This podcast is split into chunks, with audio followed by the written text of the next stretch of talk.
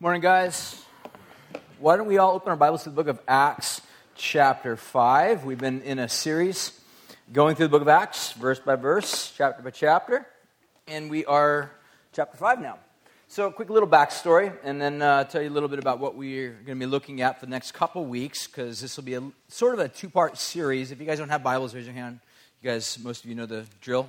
Uh, raise your hand if you need a Bible, we'll get you one. Um, before we jump in, let me, let me, I'm going to pray first, and then I'll give you a little bit of the backstory as to what's been happening up until this point, and kind of tell you a little bit about where we're going to be going over the next couple weeks, taking a look at this passage. So let me pray, and we'll jump in. So, God, we ask you right now that you would open our hearts, our minds, our thoughts, our imagination to be able to, um, to know who you are, to know what you're doing, to know what you're up to even right now. God, the way that we can know what you're doing right now is by uh, looking into the past and reading the story, realizing what you started, what you're continuing, what you're doing right now. And God, we know that everything that you're doing is always good. It leads to life, it undoes death, uh, resets uh, broken lives, and we want to be part of that. And God, so as, as people that are broken ourselves, that have contributed to the brokenness in other people, God, we recognize we need help. We need a Savior. We need not only our sins forgiven, we also need our lives redirected and reoriented around you. So, God, we ask you right now that you would open our eyes, help us to see a bigger picture and understanding who Jesus is. God, let us be transformed by it. We pray and ask all these things in Jesus' name. Amen. Amen. Amen. All right. So, what we've been looking at is the story of the early church um, and it's not just a community of people, it's not just the way that maybe you would have understood church. This is a community of people that have been radically transformed, radically changed by an encounter with Jesus. Their lives are different. They're not the same people that they once were. I mean, you can look at the story to some degree throughout the book of uh, what we would call the Gospels, and you see these uh, same 12 guys, called them apostles, have this radical transformation. And in the book of Acts, we see this community of people going forth doing things that they'd never really done before with a boldness that they'd never had before. That's because Jesus has transformed their lives. And so now, as they move forward, we see a brand new power, a brand new transformation going forth from these guys.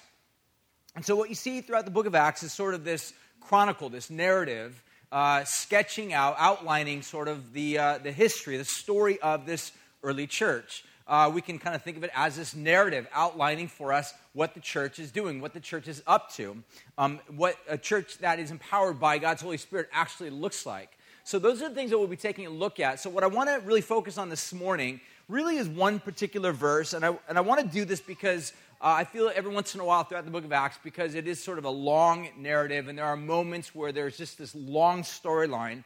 My fear is that as just simply reading, we might get lost in the long storyline and kind of not really focus on the, the big picture of what's really happening here. So, what I want to do is I want to kind of pause, slow down a little bit. I know Pastor James last week taught a little bit uh, about the end of chapter 4 and beginning part of chapter 5. Um, so I want to really take a look at the end of chapter 4 all the way throughout the entire chapter 5, which is a really long passage, um, and just kind of look at some key elements throughout the story there, the narrative arc if you would.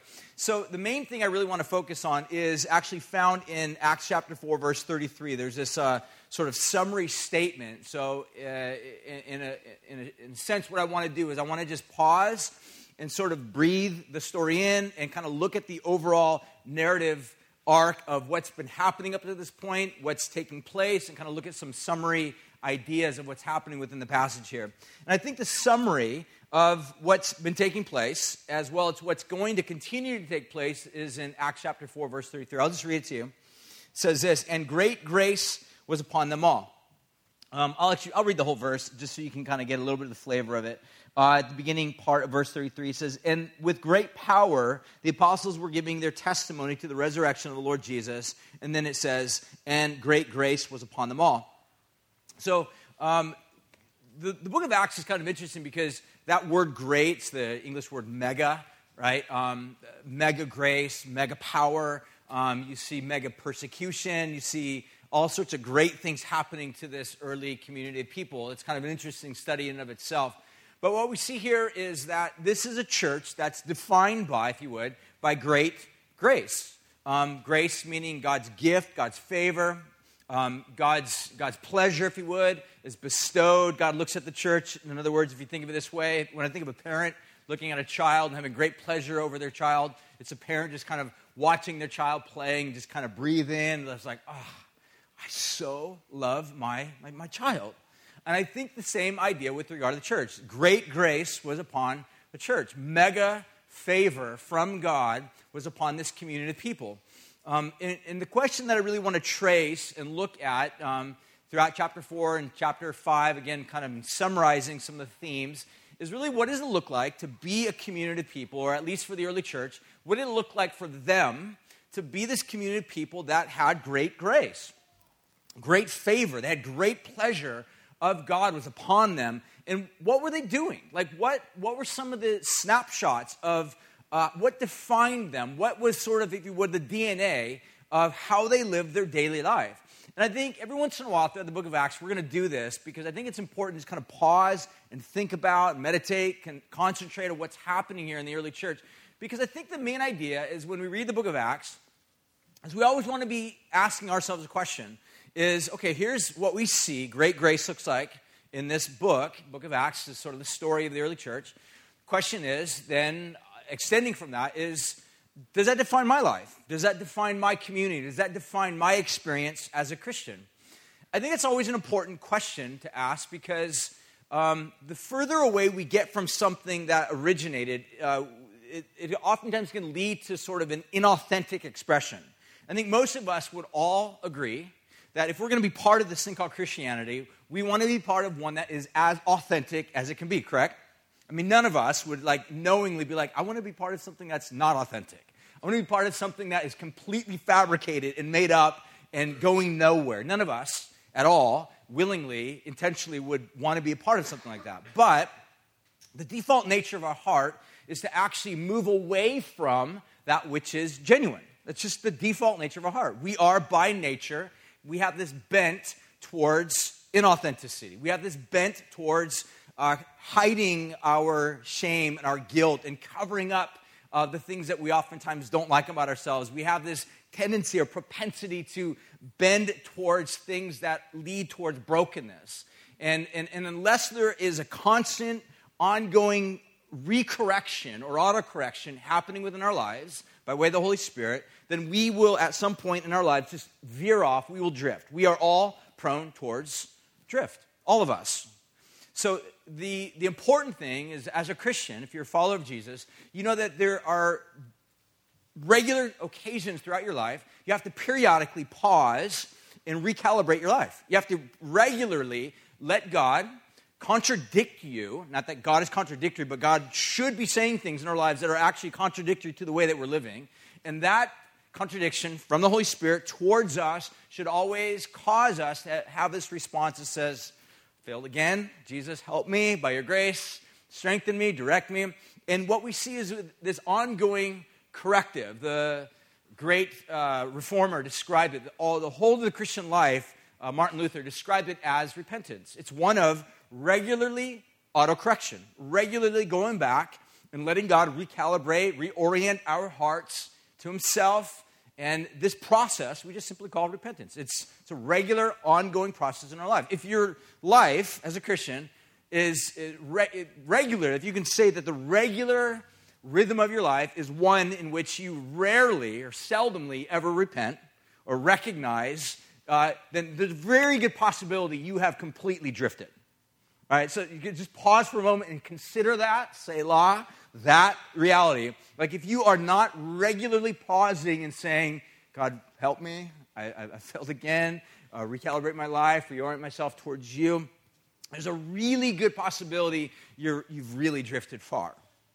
So we want to take occasions throughout the book of Acts and just pause, look at what the early church was like and uh, kind of breathe it in, absorb it, think about it, consider it, compare ourselves to it, and then uh, ask God for grace and favor to continue to keep moving on with this authentic expression of Jesus in 2016 um, on the Central Coast and beyond. We, we want to be an authentic expression of the life of God here, right now. And we believe that by God's power, We totally can be that. All right? It's not like God's hanging a carrot in front of us and saying, if you try hard enough, it will happen. God's saying, No, my spirit is with you. You are my people, and I will give you everything that you need right now to be the life of God on the Central Coast, to be everything that you need to help others to come find eternal life through me right now. But again, it does involve us periodically looking at our lives, repenting from things that maybe have slipped in that are not uh, part of the, uh, the authentic Christian experience and turning back to God and then finding grace to keep moving forward. So that's what I want to do. So, what I'll do is I'll just kind of give you some uh, kind of framework of what I want to look at over the next couple weeks. We're not going to get through all these today, but I just want to give you a little bit of a perspective of what we'll be, what we'll be taking a look at. And so, the question again that we're really trying to wrestle with is what does great grace or mega grace look like in the early church? And obviously by implication what should it look like in our lives. So i'll just give you uh, the five things that we'll be taking a look at. One i think it looks like radical generosity. Two uh, we'll take a look at and again uh, first two radical generosity and holiness are sort of a summary of what pastor james looked at a little bit last week uh, summary of chapter 4 beginning of chapter 5 and then verse, uh, the third one will be kind of moving on from verse 12 on into the rest of chapter 5 uh, the third thing that we see is it looks like honor, influence, or favor among the people. Fourthly, we see that it looks like broken and marginalized people being welcomed and made whole. So you see the church is sort of this community where all these broken, messed up, ruined, marginalized, uh, alienated people are literally gathering. It's, it's, it's shocking to consider because the question could easily be asked well, where were they before that? They certainly weren't at the temple.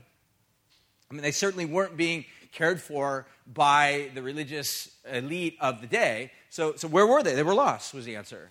Um, so the church begins, the Holy Spirit breathes life upon these broken uh, people that were originally from Galilee, and they become sort of this, this magnet of broken, marginalized, separated people, and they're coming to them, they're gathering to them, and they're finding wholeness in Jesus. They're, they're finding wholeness by being welcomed into this family that we would call the church. And then fifthly, we'll take a look at uh, what, it looks like, what it looks like to be guided by providence. And um, this is kind of borrowing an old uh, Puritan word or idea to describe God, but the idea of providence. And I'll unpack that more for you guys next week. Um, but the idea that God's at work, God's doing something in, in ways in which oftentimes are inexplicable, but God is behind the scenes, uh, organizing and working on behalf of God's, God's people. And that's what we see really in the remainder of Acts chapter 5. And again, we'll look at that more next week. But what I want to look at here, I'll see how far we can get uh, through some of these. But first of all, let's jump in and take a look at radical generosity. Because I think it's almost impossible to read um, so far in the book of Acts without uh, realizing the fact that this was a group of people that were radically generous. The way that they saw themselves amongst uh, other people, amidst the larger crowds, is they, they were radically generous. And this no doubt caught the attention of people because, for one, it was, it was mentioned in the book of Acts. For two, there were people that were like flocking to this community. So, um, the reason why we think that this would have stood out is because radical generosity always stands out within a community of radical stinginess, right? It's, it's just the way it is. Like, and, and that is the default mode of our heart is radical stinginess, radical covetousness. That's just who we are. It's kind of sort of what the American dream po- promises us is that if you work hard, you can have everything you want, and that will contribute to your security, uh, your status, your life. Everything that you have can be obtained if you work hard enough. But once you get it, once you obtain it, make sure you hold on to it as tightly as you can, and definitely don't give it away to people that don't work hard. That's, for the most part, the narrative of the culture which we live in. And by the way, that is a narrative of death because it's not the narrative of God. It's the exact opposite of what God teaches us. And so, what we see in the early church was this radical generosity that defined them.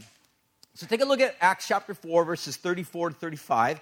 Uh, just gives us a little bit of a snapshot in this. And again, if you guys were here last week, you probably had already had read this, but again, some of this might be a little bit of review. And I think Pastor James' message, I didn't get a chance to listen to. It. I saw his notes, but he kind of focused more on the idea, I think, of unity and how there was this oneness of the early church. But um, at the end of the day, this idea of them having the sense of radical generosity in verse 34 and 35 says this And there was not a needy person among them, for as many as were owners of lands or houses, they sold them, and they brought the proceeds of what was sold, and they laid it at the apostles' feet, and it was distributed to each as they had need. And then we're told uh, this little cameo, this story of a guy by the name of uh, uh, Barnabas who sells some property and gives it to the church and so on. But the point that I think is being displayed here is that there is this radical generosity. I mean, can you imagine being a part of a community where here you have, and again,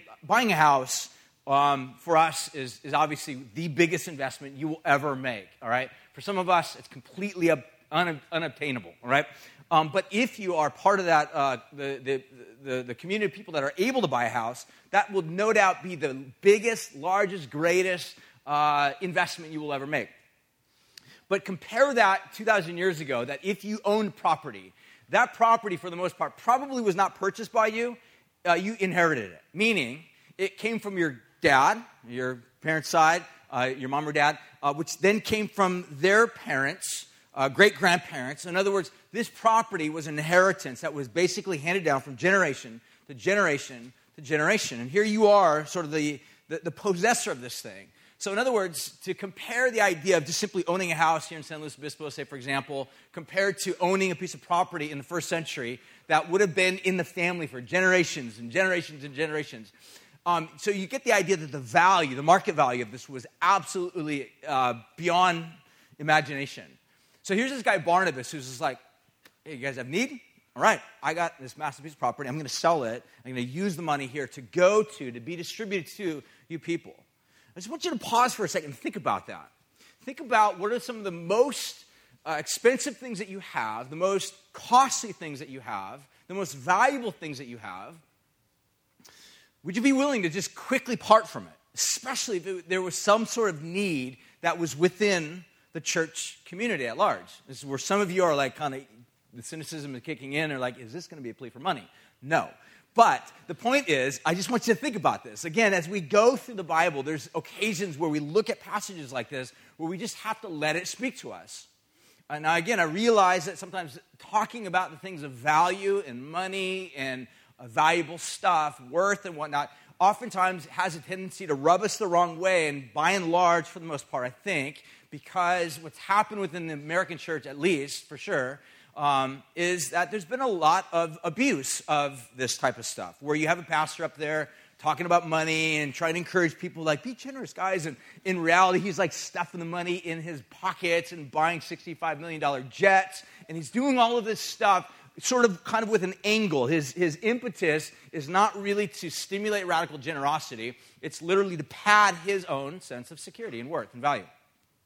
That's not all what's going on here uh, I'm just simply trying to let the text speak for itself and for us to have to somehow wrestle with it and think about it. But I just want you to consider that and think about that. This was a community of people that was radically marked by generosity. That they were actually, there were people within that community that were actually selling their goods, no matter how valuable it was, no matter how long it had been in the family line, no matter how much sentimental value was actually affixed to it or attached to it, they were quickly, willingly giving it back to this community because they were committed to something, which we'll look at in a moment here. They're committed to something. And whatever the something was, radically reshaped, reoriented their hearts around it. That, that's, that's what authentic, genuine Christianity we, we see arising in the first century was. Now, that being said, some of us, if you're kind of like, wow, that's, that's pretty radical, like, how can we do that? And, and it's important to note, I think, in the next beginning of the uh, uh, chapter 5, as the story continues, we're told that there were some people that actually sold property as well. Um, they had lied about it, and again, it's a, another long story, which I won't go into right now. Um, they ended up lying about it, and they both died um, within a story. Um, and basically, Peter tells them, he says, You guys didn't have to give this money. You didn't have to give all this. But the problem with these guys was it seemed as if they, they made it look like they were actually giving more than what they actually gave. So, so the real issue was not that you have to give everything, you have to take all the possessions that you've accumulated and somehow throw it into this, this pot, sort of like a Christian socialism or something like that. It's not at all what it was. it was not compulsive, and it wasn't that people were forced by being compelled to give, it, that people was, they were wanting to give. Something had grabbed a hold of their heart that was so powerful, so reorienting in their lives, that they just wanted to give. They wanted to give everything they had to this thing that was being birthed upon the planet called the church. They were so committed to it. And this is an amazing reality. And it's, again, I, I can't think of any other way to describe it other than just radical generosity. So there's three things I think about that these people had possessed in terms of an attitude. So we'll take, take a look at a couple things. One, we'll just take a look at the attitudes that they possessed. Um, we don't have to guess what type of attitudes they had um, because the scripture actually tells us what type of people they were, what types of um, emotions, if you would, kind of what was the emotional status of these people. Were they all psycho? Right? Were they all just a bunch of people that lost their collective mind? And the answer is no, actually not. They weren't crazy. They didn't lose their mind. They weren't drinking, you know, Kool-Aid. They weren't all hallucinating together. In fact, it tells us really clearly. It says in Acts chapter 2, verse 46, that with gladness and generosity of heart, and we're also told that throughout the rest of the book, that they just had this overwhelming sense of gratitude. So think about it. These were, these were three attitudes that defined the early church gladness. I mean, you, you can be glad and full of happiness and be not together emotionally or mentally. But, but we know that that's not the way that these people were because they were willingly, willfully generous, as well as they had this overwhelming sense of gratitude. They were filled with thankfulness. And that we just see that these, these three things were basically always working together within this collective community of people. Now, again, it doesn't mean that every single person within that community shared this exact same emotion because we're told that some of them didn't. But I think it's safe to say that the overwhelming majority of people were. They were moved by something. Something radically gripped their being at the very core of who they were, and it transformed them into people that were glad. Doesn't mean that they were always happy or chipper. We've said this before. It's not that they walked around with sort of a fake smile on their face. It's that somehow they knew that in the midst of hardship and trial, which they were absolutely steeped in, because we're told, again, the story of chapter 5, and even prior to that, we're told that they were getting arrested, they were being whipped and scourged and threatened. And some might think, well, maybe they were empty threats. or absolutely not empty threats because the very people that were like shouting these threats just two months prior had actually killed Jesus in a bloody, brutal, terroristic type of a style. So these guys are not playing games. So the point that I would make is that somehow these guys, in the midst of insanity, in the midst of terror attacks, all right, in the midst of their own 9 11, were glad. Think about that. Like, that's amazing. I mean, if anything, like some of us might look at that and be like, I don't know how that's possible. But if, but even if that's even if that's you, you're looking at it like, I just don't get it. There is some level in your heart that says, I don't get it, but I, I wish I did. Right? I wish I did. I wish I would get that. I wish I had that. I wish somehow, in the midst of my own personal 9 11, that somehow I could have some level of gladness in the midst of that. But these people had gladness. They were also told that they had this sense of generosity, which you just looked at. And thirdly, we see just all throughout the, the book that they were filled with gratitude, that somehow they just recognized the, the greatness of God, that even though Christ came, God in flesh, he died, torturous, brutal death, uh, he was risen again. And so they, they had their hope anchored in something that God was doing called the resurrection and ultimately ascension, that Jesus is now seated at the right hand of God, interceding, uh, working, moving. His kingdom is breaking in upon this world that is breaking apart, that God's putting lives back together again that are prone towards coming undone. This is what God's up to. And, and, and somehow these people recognize we are part of this. We're part of this. God is breaking in and somehow has already broken in on us, and we're being put back together again. Our lives are being given hope and being uh, breathed into by the Holy Spirit of God. Life is coming upon us. Even though our life is surrounded by oppression and brokenness and terrorizing attacks against us and threats against us, somehow we have confidence that God will make it all right So that, that mentality leads to, I think, their sense of, of gladness, which trickled down to generosity and gratitude. So we see, first of all, those are the attitudes I think that they all possess. Second thing that we see, um, I think really I would describe it this way as the currency that they use. Like, what was the currency that they were generous with? And, and here's three things I think about throughout the entire book of Acts, but also kind of extending not only from the book of Acts, but on throughout really the rest of the uh, New Testament are three ways in which they were radically generous. One, words. And the way that a person can be generous with their words, we would have another word for that. We would call that encouragement. So, a person who is encouraging, if you've ever hung around people that are like, you walk away, you're like, oh my gosh, they're so encouraging. The reason why I think you would define them as being encouraging, because there is a generosity with their words, right?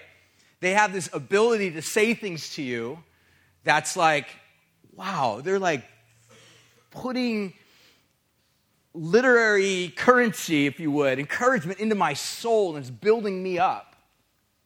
I, I think that's generosity with words. Um, 1 Thessalonians 5.11 says this, encourage one another and build up one another, just as you are doing, and respect those who labor among you and over you in the Lord, and admonish you and esteem them very highly because of their work. And I think the idea here is he's saying that, look, use your words in a way that encourage people, build up one another, be generous, in other words, with your words. Think about it this way a, a, a, phrase that just kept coming to mind as I was considering this and thinking about this and praying through this was this idea of cultivating a culture of honor.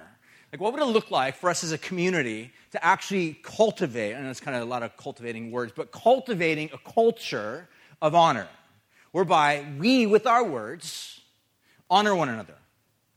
I mean, what would it look like for that to happen? You know, it's, it's, it's, funny to me. I was, I was talking with someone um, recently, and they were describing to me how discouraged they felt. And it struck me like, is there a connection between their feeling of discouragement and the lack of input of words going into their soul? And I'm like, that, that's exactly the, the disconnect. They feel discouraged because there is some sort of a drought of encouraging words feeding their soul. All right, now, on the other hand, um, you can have a culture where everybody's just speaking nice things about each other and platitudes, and it's fake and weird and creepy and all that, but that's not what I'm talking about. I'm talking about using words in a generous tone, in a generous way that is with the main aim of building others up, encouraging other people. And that's exactly what I think Paul is describing here. Now, in the context here, he's no doubt speaking in the context of the church, the the community of Jesus people, but he's also extending it on to those that are, are leading within the church. And again, this is where some might be like, well, here's the pastor trying to leverage encouragement for himself. I, I, that's okay. I don't, I don't need that. Um, I'm, you know, you've ever heard of the five love languages. One of my love languages is not necessarily like, um, I mean, I, I do like to be affirmed, of course, sometimes. We all do that. But the point of the matter, I'm not trying to leverage that. So here's my point. What I am saying, though, is that what would it look like if we were a community of people that use our words in a way that would encourage people? So, in other words, if you see people helping out or serving within the church in the context, to actually go up to them and say thank you.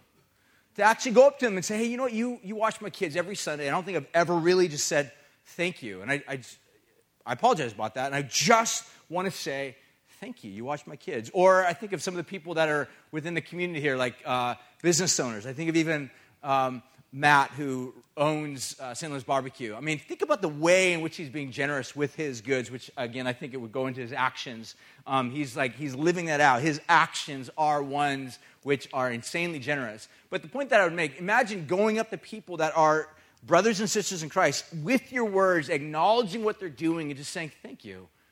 What you do blesses me. What you do encourages me. What you do helps me to focus on Jesus or helps me to grow my walk with Jesus or makes me feel uh, the sense of God's love and affirmation in my life. Thank you. Thank you for that. Imagine what would it look like? What type of a community would we become? How attractive to this world that is literally uh, steeped in put downs and accusations and criticism? What would it look like for us to be a community filled with people that are constantly affirming and encouraging and loving and speaking words of blessing and affirmation to one another. That's what I think Paul's saying here. He's, he's basically saying, look, undo the criticism, undo the natural propensity to put down other people. And in its place, use words as your currency of, of blessing. Cultivate this culture of honor by each other. Each of you guys honor one another with your words and say things that lift other people up. The second thing I think about are actions in 2 Corinthians 8 9.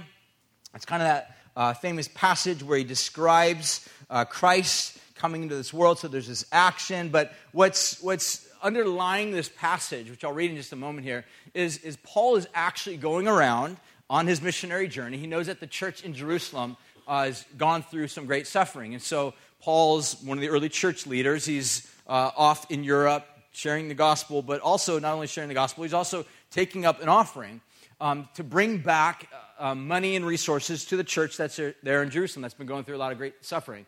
So I see Paul using what he has been given to leverage forth blessings from other people um, so that he then can return and bring these gifts. In other words, Paul's actions are ones which actually lead to the blessing, encouragement, and life of other people. It's just radical generosity. Again, not to keep going back to this, but I love the fact that there are business owners. Again, this does not have to simply be taking place within the context of ministry. It can happen even within a broader context of just business and entrepreneurship and life and career uh, as well. That we, by our actions, can demonstrate radical generosity.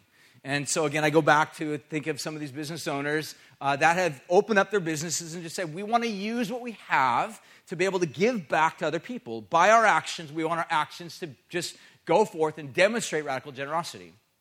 So uh, we see that even within our church. Like, for example, we have that like little slide that has kid, uh, child on there, and we're trying to get kids to, or people to help out and uh, watch the kids on Sunday morning.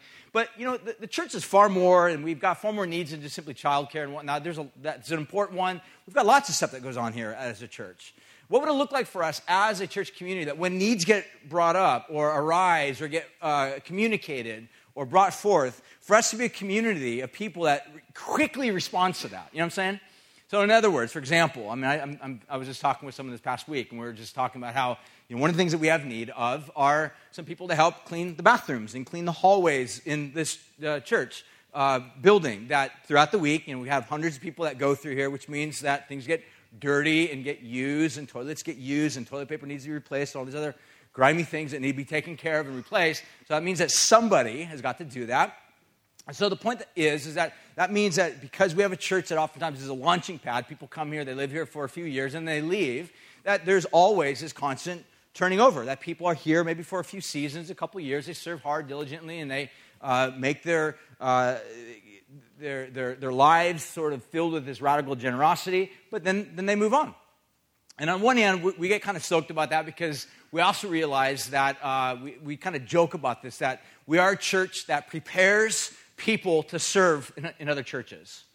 Just like that, that's what we do all the time. And it's kind of funny, like we invest a lot of time and energy and money in terms of training people, and we help them and come alongside them and disciple them and coach them. And then after three, four, five years, they move and they go get involved in another church, which uh, there was a time that I was just like, oh my gosh, why? And then on the other hand, now I'm just like, that's awesome. Like, how cool is that? We get to train people to go serve in churches in, you know, San Francisco or Orange County or LA or wherever it is that they're going to go serve. That's awesome to think that we have this really unique opportunity to raise up, to train up, disciple missionaries that understand, that learn, have a heart, a life of radical generosity, and are able to then go use that someplace else. But that means that there are always holes constantly being made within our church community here. So, what would it look like for us to be as a church community that when needs get brought up, that rather than just simply hearing them and being like, well, I'm sure someone else will take care of it, but instead we're just like, that's me, I'm there. They need help, I'm gonna go do it. That's the idea that I see here is that these actions, and Paul was uh, really kind of cultivating this within the early church, not just simply by speaking about it, but also by doing it, but by demonstrating with his own life. Paul was out not only as a missionary, but also doubling as one that was a fundraiser. He's raising up resources and money uh, by way of his actions to then take back to the church in Jerusalem so that they can then be blessed. And finally, we see that money, I think, is also one of the forms of currency in which they used. Money is a big deal. And it's one of the very things, again, within our culture, we love to not talk about. because I think the reality is that we oftentimes look at money as sort of this, this, this means to obtain security and or success. That if we have it, we feel secure. If we don't, I mean, one of the best ways to know that if money has become this for you, the question is, what happens when you don't have it? What happens when you have the threat of losing it? Do you get nervous? Do you freak out? Do you feel insecure? That's a pretty good sign, pretty good indicator that money may have a stranglehold upon your life as a means of security. What about as a means of leveraging it for success? If you have more money, then you feel I can be more successful, I can buy more stuff, I can flaunt what I have. People will think I'm somebody if they see the type of car I drive, or the type of stereo system I have, or the type of computer I use, or the type of phone that I'm constantly on, looking down. Uh, but the fact of the matter is, is that money oftentimes becomes this means to that. So the point is, is that Jesus set these people free from that. I mean, that's the big idea. That these early Christians, they were not slaves to that because they lived in a radically unstable environment. And in the midst of that radically unstable devi- environment, they were radically generous with their words, with their actions, and with their money. They are literally selling, giving away, uh, auctioning off, however they did it, their possessions, their inheritances, to go towards this new community that God's forming because they recognize there are people that are in need. And they were radically doing this. Not out of compulsion, not out of guilt, not out of being shamed into it, but out of the fact that their hearts were open to the greatness of God.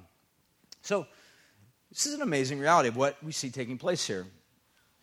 Uh, the next thing I notice is really what's the focus of the generosity? Like, what, what are they aiming at in terms of uh, demonstrating the radical generosity? I think one is others. I mean, I think primarily, I think that goes without saying, is the idea of the neighbor, meaning uh, people that are unlike them. That's kind of the idea I think that Jesus lays out for neighbor. When he says, love your neighbor, he's not just simply saying, love the person that has the street address that's right next to you.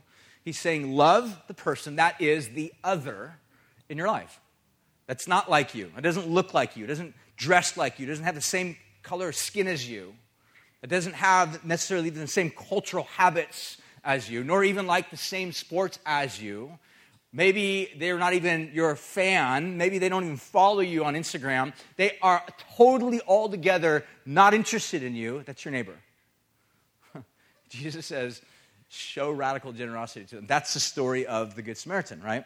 Um, again, without going into it, the big idea in that story is that Jesus says that, look, who, who's really the neighbor to this, this guy that's been broken and beaten up and shoved off to the side of the road, left for dead? Was it the Levite? Was it the religious leader? Was it these other people that should have been demonstrating radical generosity?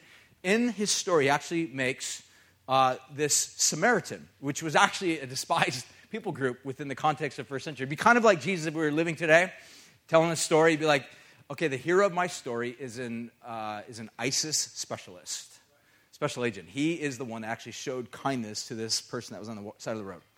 Like, we would hear that with the same sense of like shock and awe of like, are you, are you kidding me? Like, is that possible? Is that possible? They're, they're the bad guy. And Jesus is trying to make a point. He's like, look, the idea is showing love, showing kindness, showing generosity to a neighbor. It's a human thing. It's, it's being human. God in the gospel is reclaiming broken humanity in Christ and re-establishing, retooling, reconfiguring life around Jesus. And again, what we see is that Jesus is leading people to love others, their neighbors, in other words.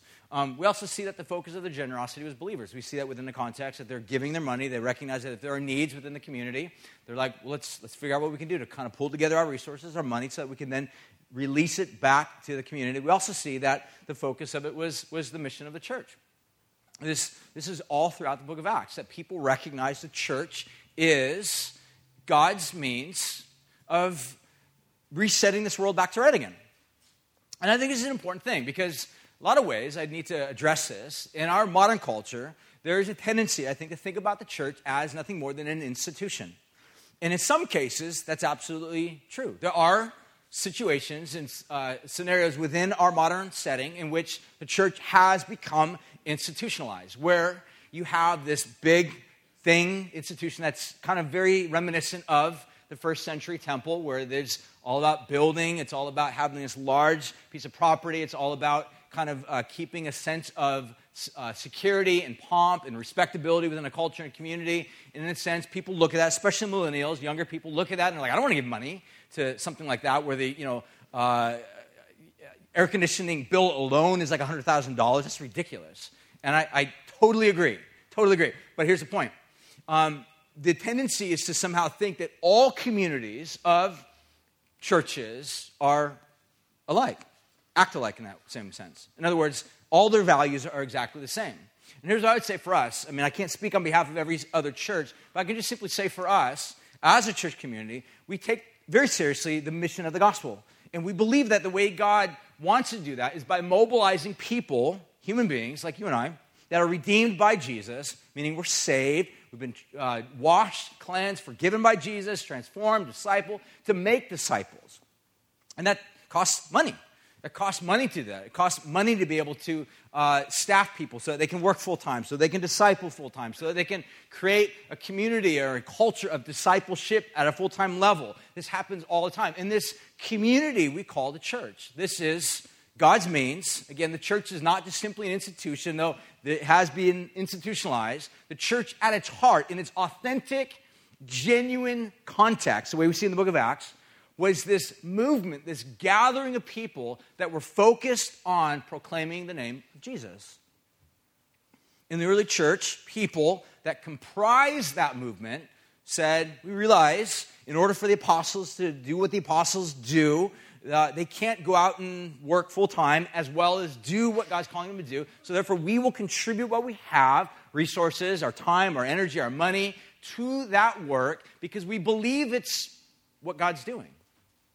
It's, it's the mission.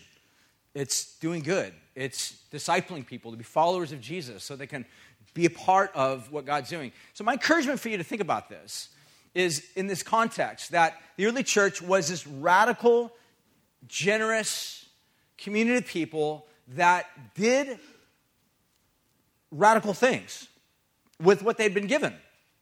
Every one of us, we've been given something different. Um, every one of us have different abilities that God's given to us. Every one of us have things that we don't have, all right, that others might have. Some of us have more time than we have money. So think about what would that look like for you to steward the time that you have to contribute to the work that God's doing. Uh, some of you have more money than you have time. What would that look like for you to contribute, to be part of that mission of what God's doing here? So, the final thing I would say with regard to that, it's going to look differently for all of us. But the big idea that I would really pass along is the early church that was really within the realm of God's mega grace. This church that was moved, that was impacted by God's super grace, was radically generous. Like, like we can't deny that. And so the question is, uh, by way of comparison, we, at some point we got to look at ourselves and say, are, am I radically generous with what I have? And what, what does radical generosity look like for me? And again, it's going to look different for all of us because each one of us have different things that we have been given that we're called by God to steward. So it will look different for all of you. I, I can, I can give you sort of a little bit of an anecdotal type of a uh, example. So for my wife and I, like for us, ever since we first moved up here, we left Orange County, we moved up here uh, to plant the church. And from the very beginning that we moved up here, we were always assessing, we still do this today, going on 25 years of marriage, going on almost 23 years of living up here, we still do the same thing. It's a practice and a habit that we've continually do is we look at our lives, different seasons, different seasons we have more, different seasons we have less. Um, there have been times where we've lived in houses that are really small, so you know, opening up our house, having people over is kind of a non-option. And there have been times where we've had big houses and lots of great stuff that we just go crazy and have people over. And right now, we're kind of in that place where God's given us His house, which at least we have it for at least another six months until we got to find another house. But the point is, is that right now, God's given us this great spot that we've been able to rent. It's awesome. And we're like, okay, God's given us this great place. How can we use this to bring great blessing and encouragement by way of generosity, radical generosity to other people. People that don't have a home, how can we open this up and let this be their home? People that don't have a spot where they can go and have a nice meal, how can we open this up so that people who don't have a spot to go get a nice meal can come over? How can we use what we have, whether possessions, whether it be goods, whether it be places where we live, or whether it be even money, to become a source of blessing and life to the people? Which leads me to the final thing. What motivates and what motivated the early Christians to do this. And this is really probably one of the most important things because we can look at this and there's a lot of different ways in which people have been motivated to give, right? Um, people have been motivated by intense uh, sympathy, right? Uh, where you see this child who's crying and you're like motivated by a deep sense of of emotion, and you're like, I want to give to that. And that may or may not work, and then sometimes you oftentimes find out that that little kid never existed, and you know that's there's a disconnect between the, what's being displayed and what's what's actually really happening. But the point of the matter is, is sympathy is a deeply motivating type of a thing. Guilt also works really well too. I'm serious. Guilt absolutely works. I can fully guilt you guys into giving, make you feel really bad and lousy and horrible. And some of you would be like, I'm going to give. But the problem with guilt is guilt is short lived. In other words, it does not lead to sustainability. It doesn't carry. Guilt can literally conform you or, or, or, or oppress you, but it can never really truly transform you. And what the gospel does is it transforms us. It doesn't just force us to give, it transforms us to become givers. And how does it do that? How did it do that with these guys? I, I think the way it did it with these guys can be summarized in 2 Corinthians 8 9, which Paul later would write. And he says this You know the generous grace of our Lord Jesus. Though he was rich, yet for your sakes he became poor, so that by his poverty he could make you rich. And this is sort of the summary idea. This is the passage that Paul basically uses to motivate them. I mean, Paul literally could have been like, Look, I'm an apostle. I'm commanding you guys to give because that's the right thing to do. But Paul doesn't. Paul taps into this big source of what we call good news gospel. And he says, Look, the reason why we want to be a community of givers, of radical generosity, is because God Himself is a community of radical generosity. God comes into this world and He literally takes upon Himself flesh and bones. He literally absorbs in His own flesh the sickness, the sin, the death, the horror, the trauma, the tragedy, the terror of this world upon himself. He absorbs it so that through his poverty, we who live in a perennial state of poverty, even though we may be tempted to believe that we are super rich, and in some cases there can be a big argument that would make that Americans are, by definition, far more richer than any other part in this world, but in the large, total, generalized sense, all of us are impoverished before God. But he says, by his own generosity, becoming poor, who was once rich, takes us who are truly poor, broken, and ruined, and oppressed, and crushed by the weight of our own sin, so we can be given life. We can be given wealth. We can be given riches, his riches. When we think about that, that's how that worked. So, if, for example, I were to come over to you and wash your feet, which I won't, there's a process of exchanges happening. Um, me washing your feet, taking the stench off of your feet, taking the grime off of your feet, there's a transference going on. That grime and stench would be transferred to me. I would be absorbing grime and stench, and in exchange, you would be getting cleanliness. Hopefully, you'd be getting clean. The same is true with money. So, for example, if you've got a hundred bucks and you know somebody that needs a hundred bucks, for you to give that person who's in desperate, dire need of a 100 bucks, for you to give them a 100 bucks, they're a 100 bucks richer, you're a 100 bucks poorer. You, you follow? There's always a sacrifice that goes on. What sacrifice did God take upon himself, incur upon himself, in order to give us his riches? And that's, that's the story that Paul attaches us to. That's the story that we're told in the book of Acts that radically transformed this community of people that no doubt were just like us, radically stingy, radically comfort seekers, into radical, generous people that were literally bringing everything they had, saying, God is great. We love God's people. We love the mission that God's doing. We want to be part of this. God has transformed our hearts. We want to use the time, the money, the energy, the resources that we have to lift the burden and brokenness and pain and struggle and hardship off of other people, and we will incur it upon ourselves because that is exactly what God in Christ did for me. Motivated by love. So it changes us. The gospel truly changes us, transforms us, just like it transformed them. Those are the type of people we want to be. So I'm going to finish. We'll respond by singing, we'll respond by confessing sin, we'll respond by partaking of communion. And as we partake of communion, it's a way of reminding us that Jesus' body was broken, his blood was shed, so that we who are broken, we who have our life shed every single day through life, through life beating us up and trashing us, we can have life. That was the cost that God incurred upon himself. So why don't we all stand? Let me pray. Worship team will come on forward and we'll sing. We'll respond to God and worship Him. Let me pray. God, thank you for who you are, for what you've done. God, we just recognize that the idea of generosity is something that we truly, as I think, just westernized Americans, we struggle with.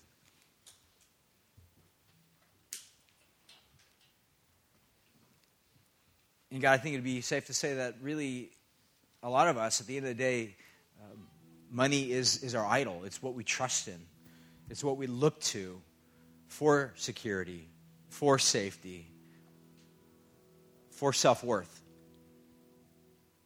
And God, for some of us, we're trapped right there. That's where we're stuck. We are, we are a slave to these things. And God, what, what we need more than anything is salvation. We need Jesus to set us free. We need Jesus to lift our hearts from our worship of false gods, false hopes, and to trust in Christ, who forgives us, who washes us, who cleanses us from our offense before you, and sets us right, and reorients our hearts to become ones that are filled with love and affection for you and for the things that you love. You love, you love your church. God, we want to be people that have hearts that are filled with love for your church.